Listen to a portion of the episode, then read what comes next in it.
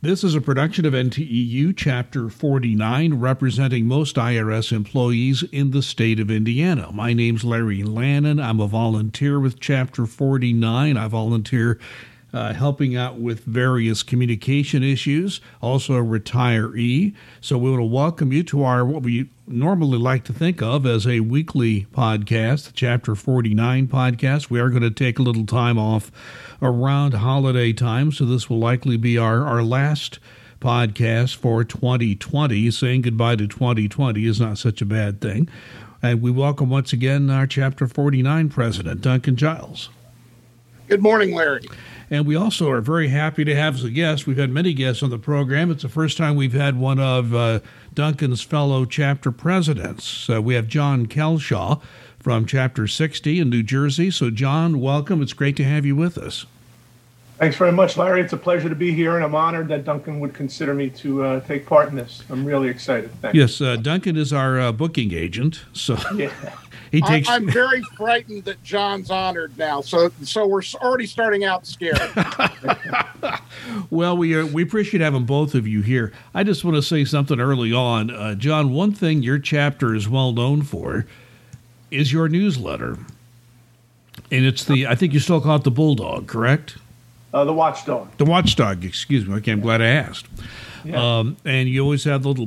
You have a little bulldog as kind of an insignia. So I guess that's what, what threw me off. But it's the watchdog. Uh, yes. We have had newsletters. We haven't had any lately because the this this old guy that that's in charge of the newsletter, uh, Duncan, just has to get on him all the time. Yeah.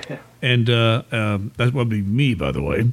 And I just, uh, with the podcast and everything, haven't had time to do one. Plus, everybody's been scattered with uh, coronavirus. I'm not sure how many people would would read it. But John, you do something. You're uh, you're much more brave as a chapter than I would be because you actually do have jokes of the month. as You'd part. be surprised, Larry, uh, how many how many emails I get. This goes out across the country because I send it to chapter presidents and friends send it to friends, and we send it to national and to you. So it, it gets widespread distribution. And the one comment I get the most is how people either like or do not like the joke, which.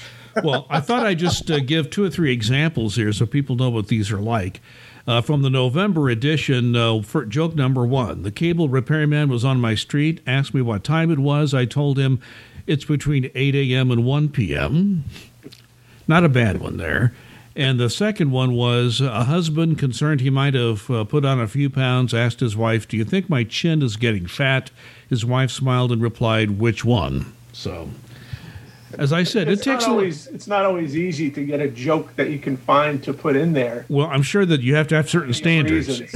you have to uh, be very careful, otherwise you can get. But I uh, no, yeah. I I, I admire most you. Most of the jokes that John tells are not fit for publication. yeah, so I'll that's. Agree with that. well, gentlemen, uh, I guess we need to get down to business. Sadly, there are some serious issues uh, that we need to talk about.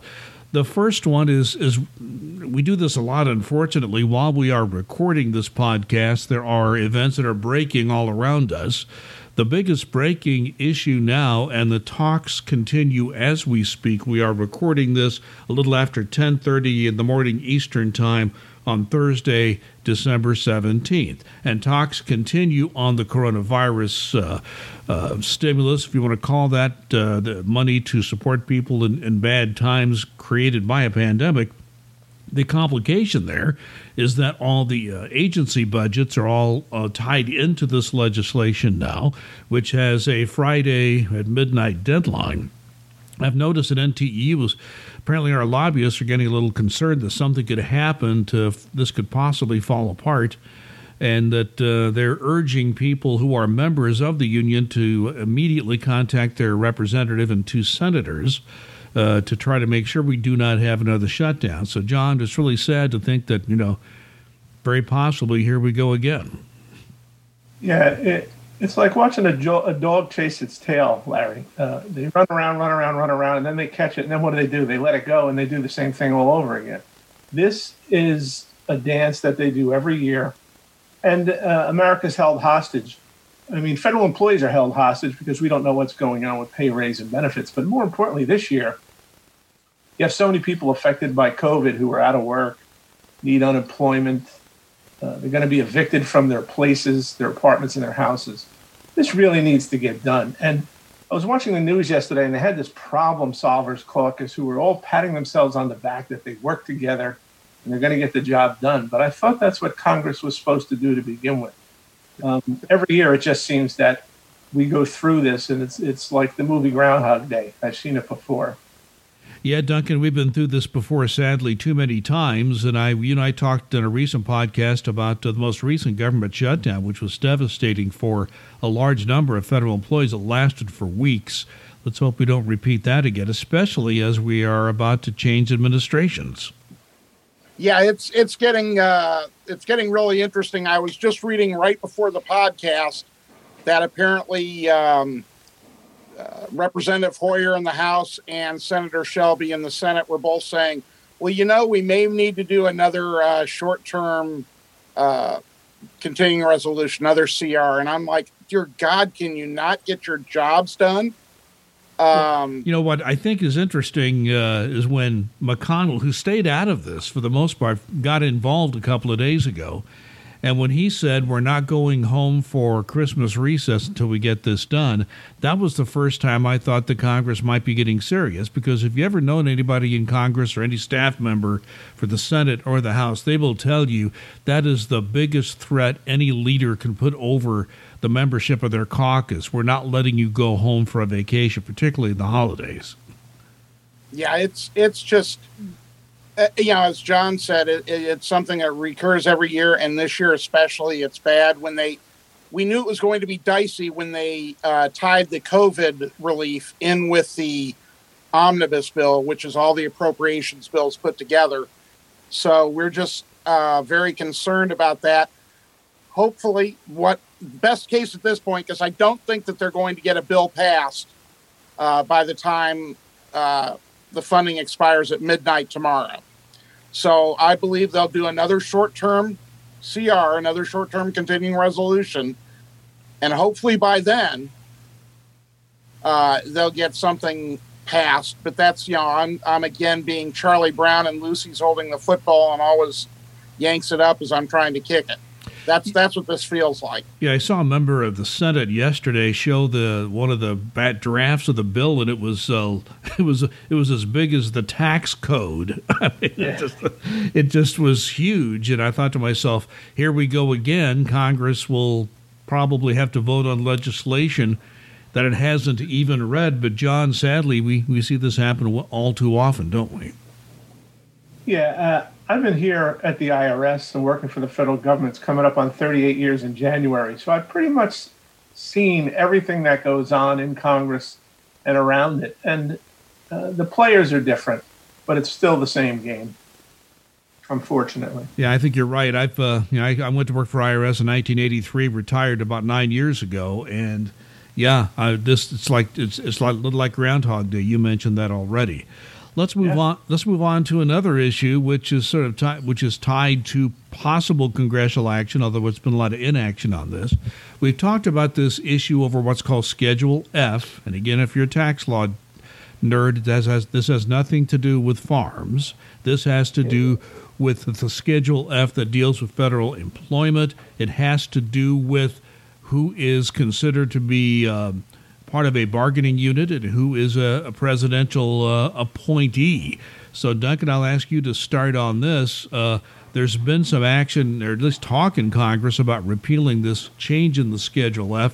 Of course, time is running out. Uh, kind of re- refresh everybody's memory who may have forgotten what this is about, what the issue is all about, and what is and may not be happening on this.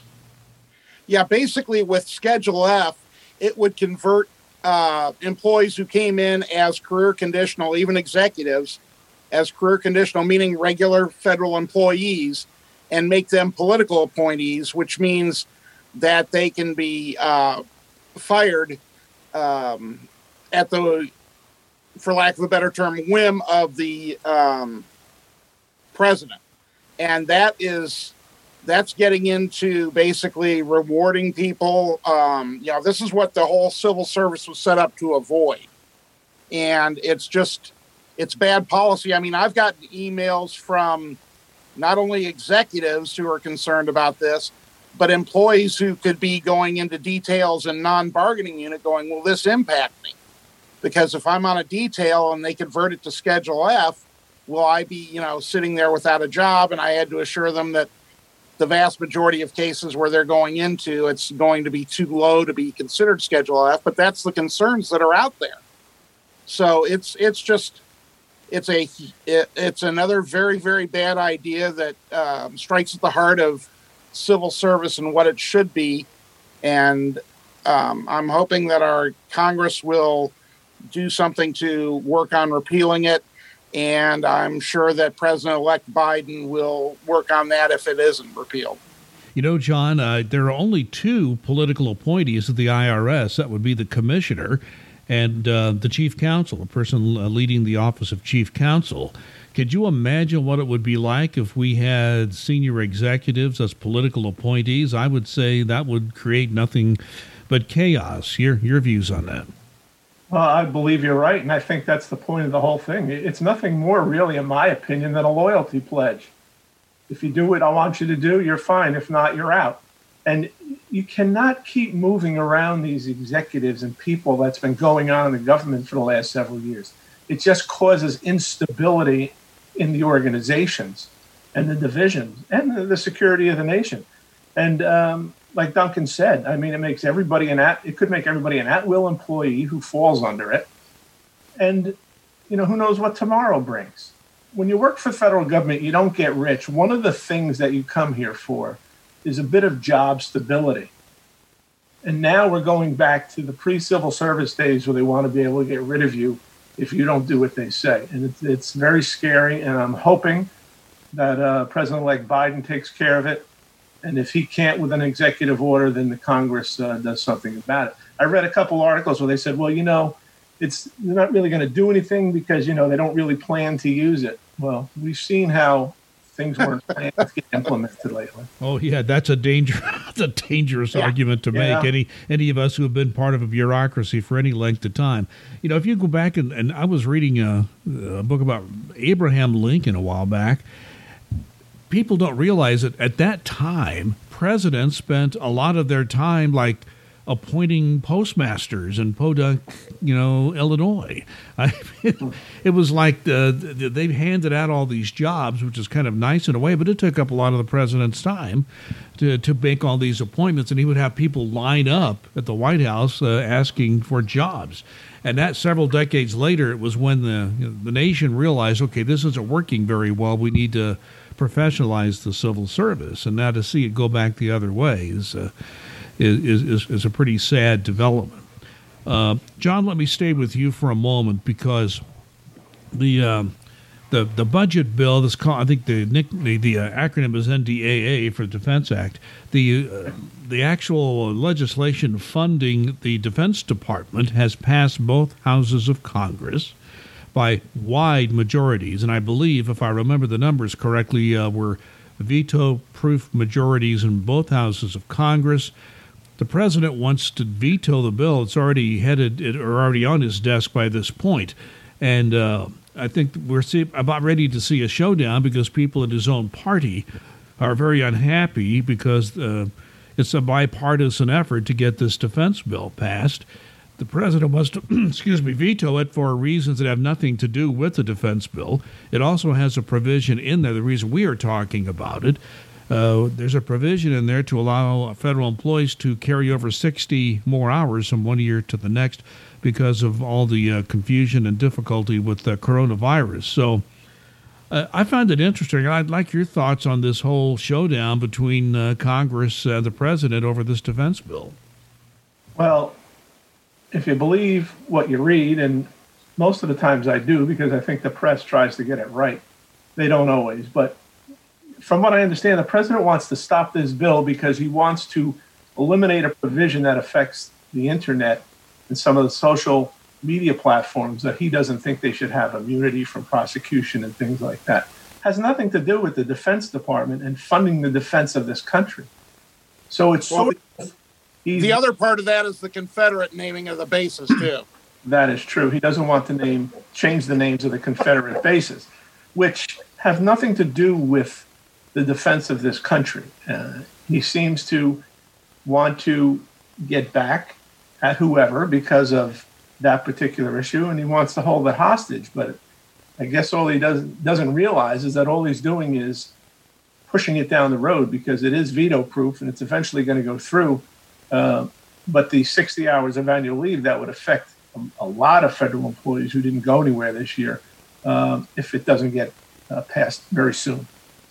Yes, and uh, I was just talking to John before we uh, started this, uh, Duncan, and it's always nice to have a lot of advance notice on the, an issue like what you can carry over in your annual leave, finding out right at the cusp of the end of the leave year.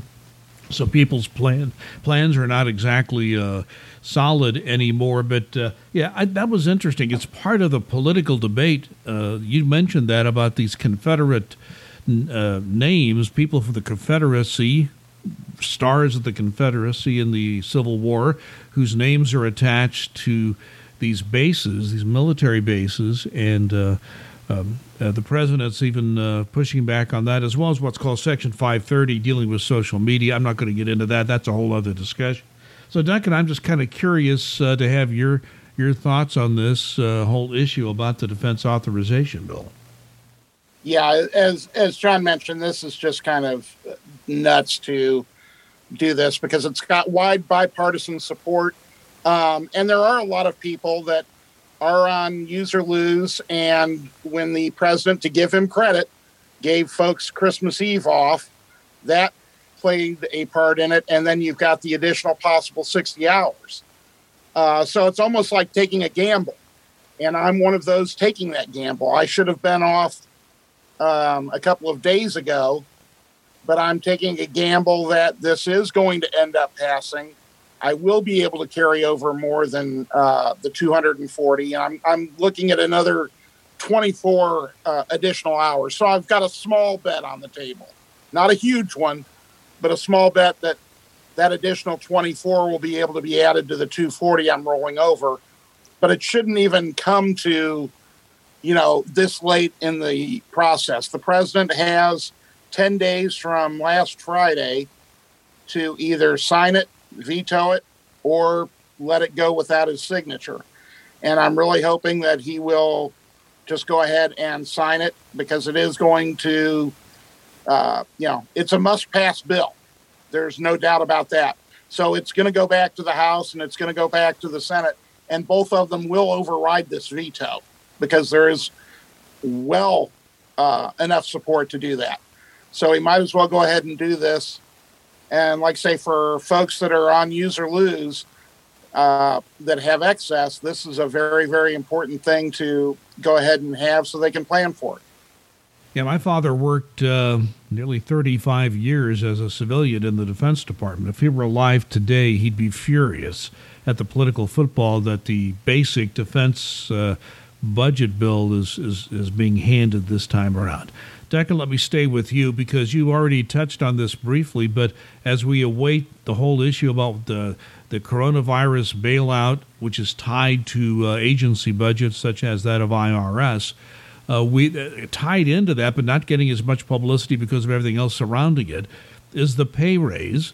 Uh, at one time, the administration was behind a one percent raise. Now they backed off that. The Senate has said they they want no raise. They want to give us uh, no raise uh, as federal employees uh, in 2021. Um, so really, that's totally in flux. It really is, I think, going to depend on the final negotiations over everything. That seems to be the case. What are you hearing? That's that's exactly it. Right now, I'm hearing nothing about the pay raise. The uh, defense bill, the NDAA that we just talked about, includes a 3.1 percent raise I believe, for the military. Um, the president had proposed 1%, then yanked that back. Um, the Senate has said zero. So we don't know. And I've heard nothing one way or another on a 1%, no, no raise, more than a 1%. I haven't heard anything from any of my sources. Be interesting to hear what John has to say on this. Let's switch this over to John. What uh, what are you hearing pay raise wise? Either way. Yeah, I'm, I'm with Duncan. I haven't heard anything recently. Everything's pretty quiet regarding that. So um, uh, usually when things are quiet like that, that's usually not a good thing. Usually you hear. Yeah, and we would we would urge everybody to uh, to go to nteu.org and contact their representatives and their senators to uh, make their voices heard about this. Make sure they do that on their own time and on their own equipment, though. Amen. yeah, we don't want any any violations of law yeah. here. But yeah, God forbid there should be a Hatch Act violation because we've never seen one of those before in the past couple of years. right, John, what were you saying, John? Uh, I was going to say, you know, amen. I said we may get anybody who does that may get some time off, but it may not be carried over. It may be something.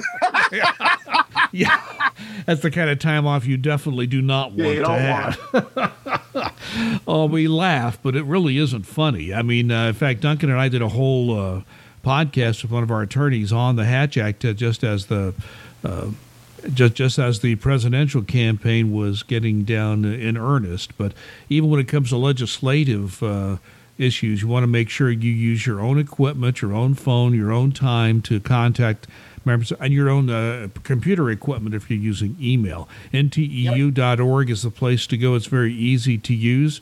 And if you're an NTEU member and have not set up an account on NTEU.org, it's very easy and simple to do just do that today. It won't take much of your and time. It literally takes minutes, just yeah. a few moments, actually, not even minutes, moments to do. And then get once you're once you have an account, it's very easy to to get that email uh, sent to Congress. You can write your own or use a template. I always try to write my own, maybe based on a template, because it becomes pretty clear to the congressional staff when they're getting emails with the exact same language. So if you can just change it a little bit, at least that that always helps somewhat. Um, okay, John, want to stay with you. You know, as long as I, going back to 1983 when I started at IRS, literally working in the supply room, mail room, uh, we had a we had a, a shredder there, and shredders have always been a staple at IRS. And I remember somebody had hung a tie, which was clearly a mess. It had been beaten up, and I said, "Where did?"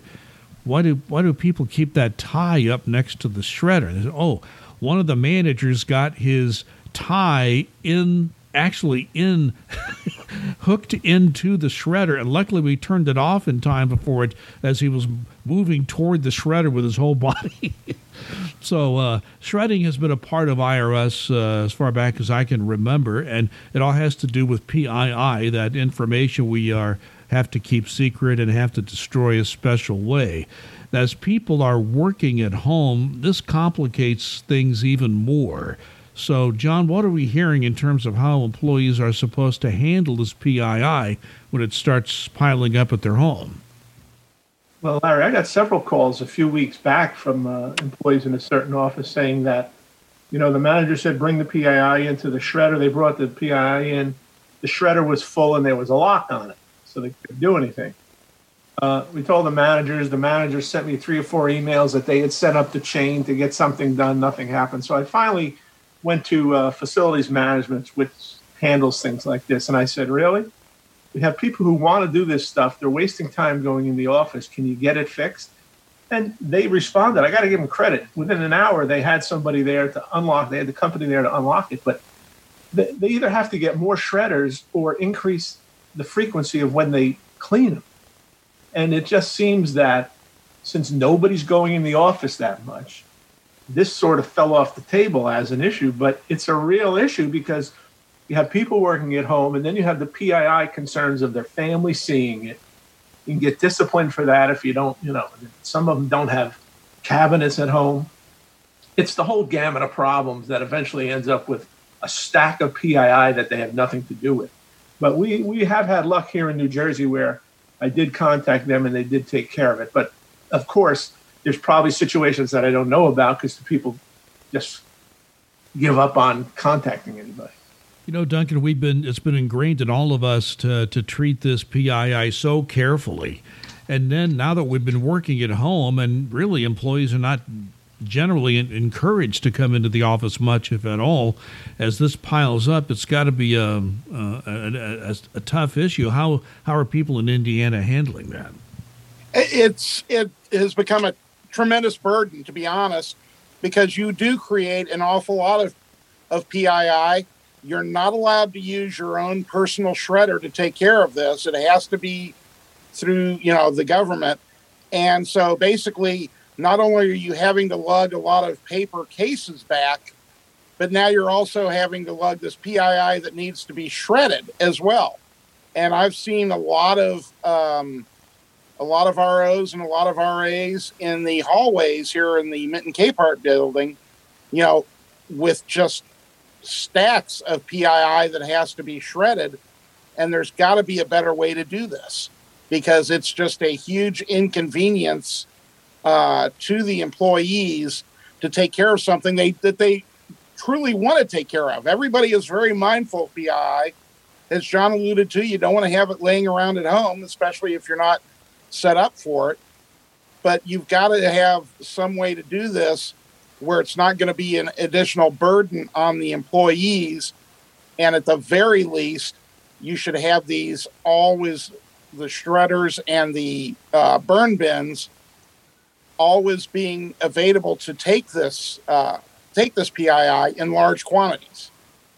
You know something, Duncan? Uh, John uh, touched on this. Uh, I don't think a lot of people think about the fact that if you have this PII at home, nobody is supposed to see it other than you, including your kids, your spouse, if you have other relatives living with you. That's why I think people get concerned about this. It's got to be a huge concern. I mean, you know, it's it's just something that you don't want to have anything like that laying around, and a lot of people don't have you know, a couple of extra cabinets where they can sit there and say, okay, do I put a zip tie on this? So I can lock it so you know nobody will inadvertently go in for a pot or a pan uh, or a plate and having to rearrange space just to you know make sure that their PII is locked up. It, it's it's just a huge inconvenience, and you know, I, John, I think the problem's going to get worse as the winter goes on. Wouldn't you think so? Absolutely, and we have the problem. We had the problem with counsel employees here in New Jersey where a lot of people aren't lucky enough to live in a big house. So they live may live in a one bedroom apartment with their kids and maybe somebody else. So now, first of all, they're giving them a hard time about working telework because their job usually isn't telework ready. So they give them a computer and force them to work home. Okay, that's good.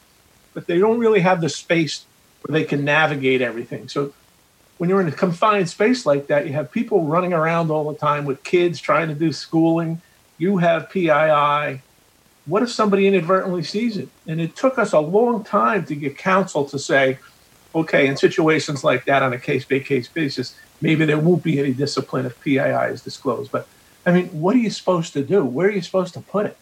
There's only so much room for everybody to do anything, let alone work with PII. So it is going to get worse. And, um, I, you know, it's, uh, and then they say they don't have enough money to give people locked cabinets because if if you're working home on telework, you're supposed to have a locked cabinet.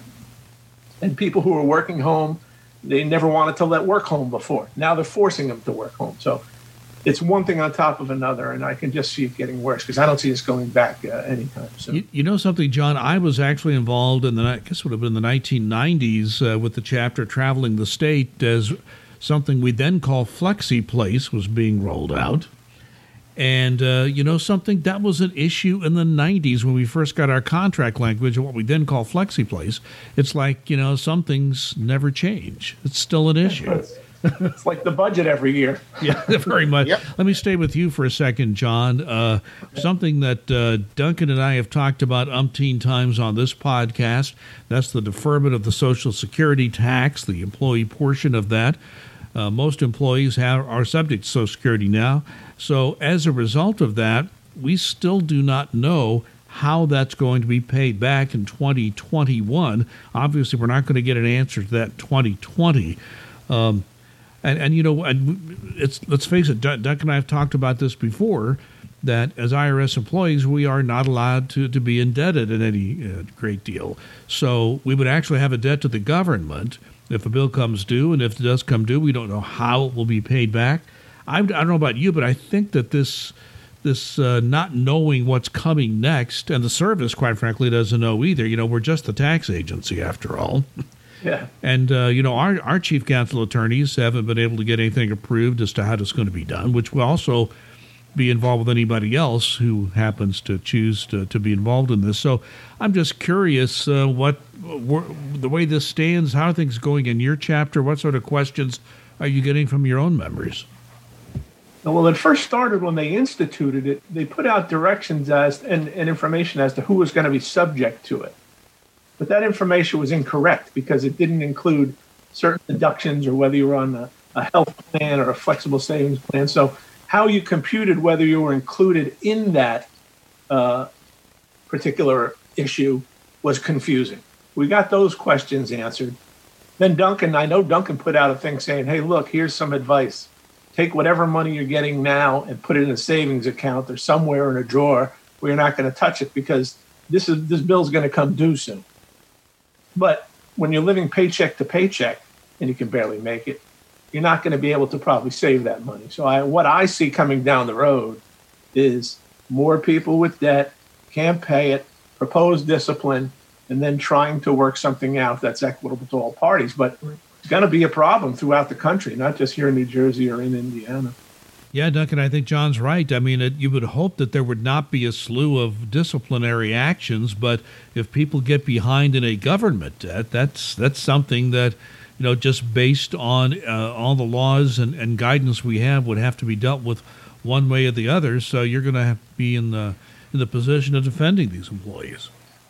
Yeah, the the flip side of that, if it doesn't occur that way, and they say, okay, we're going to take out double your Social Security uh, for the first four months of 2021, then you don't have the debt repayment issue. Then you have how in the heck am I going to pay my mortgage, my utilities, my car payment, those types of things, because you know you've gotten used to having a paycheck that's you know doesn't have the social security tax taken out. Now all of a sudden not only are you having it taken out but you're having it double so there are going to be issues with with that as well. I mean there's just no good solutions and these were all this is a um, an unforced error. Basically something that says you know hey we're going to give you this loan. You're taking this loan. We don't give you a choice.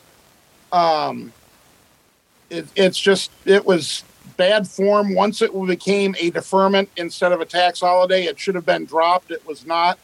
And now we're going to have to see a lot of bad consequences from it.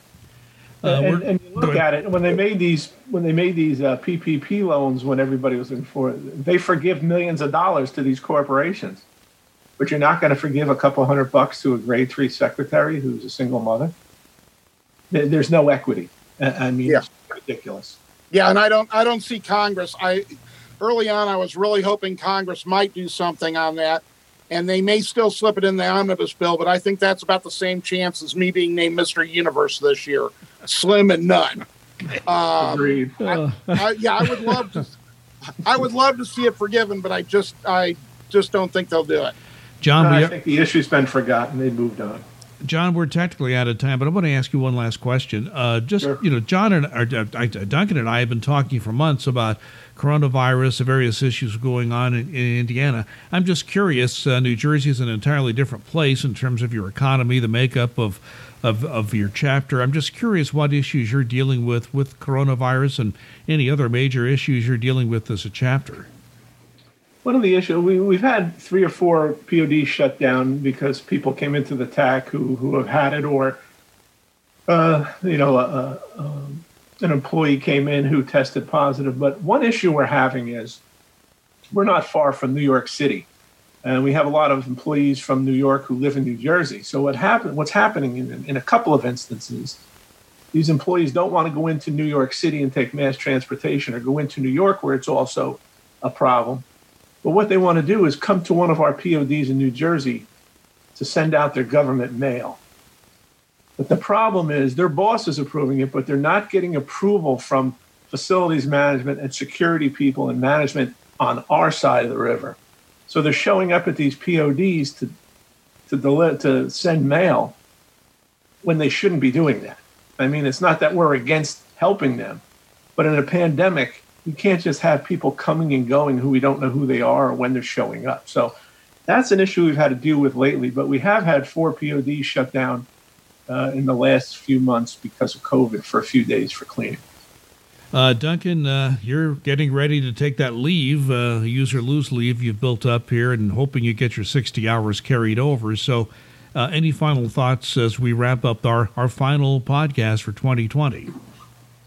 I just I just want to commend all the employees that listen to this in Indiana and across the country, uh, who've done a tremendous freaking job in unbelievable adversity that we've never had to deal with in our lifetime. And I I just want to thank everybody because they've done awesome.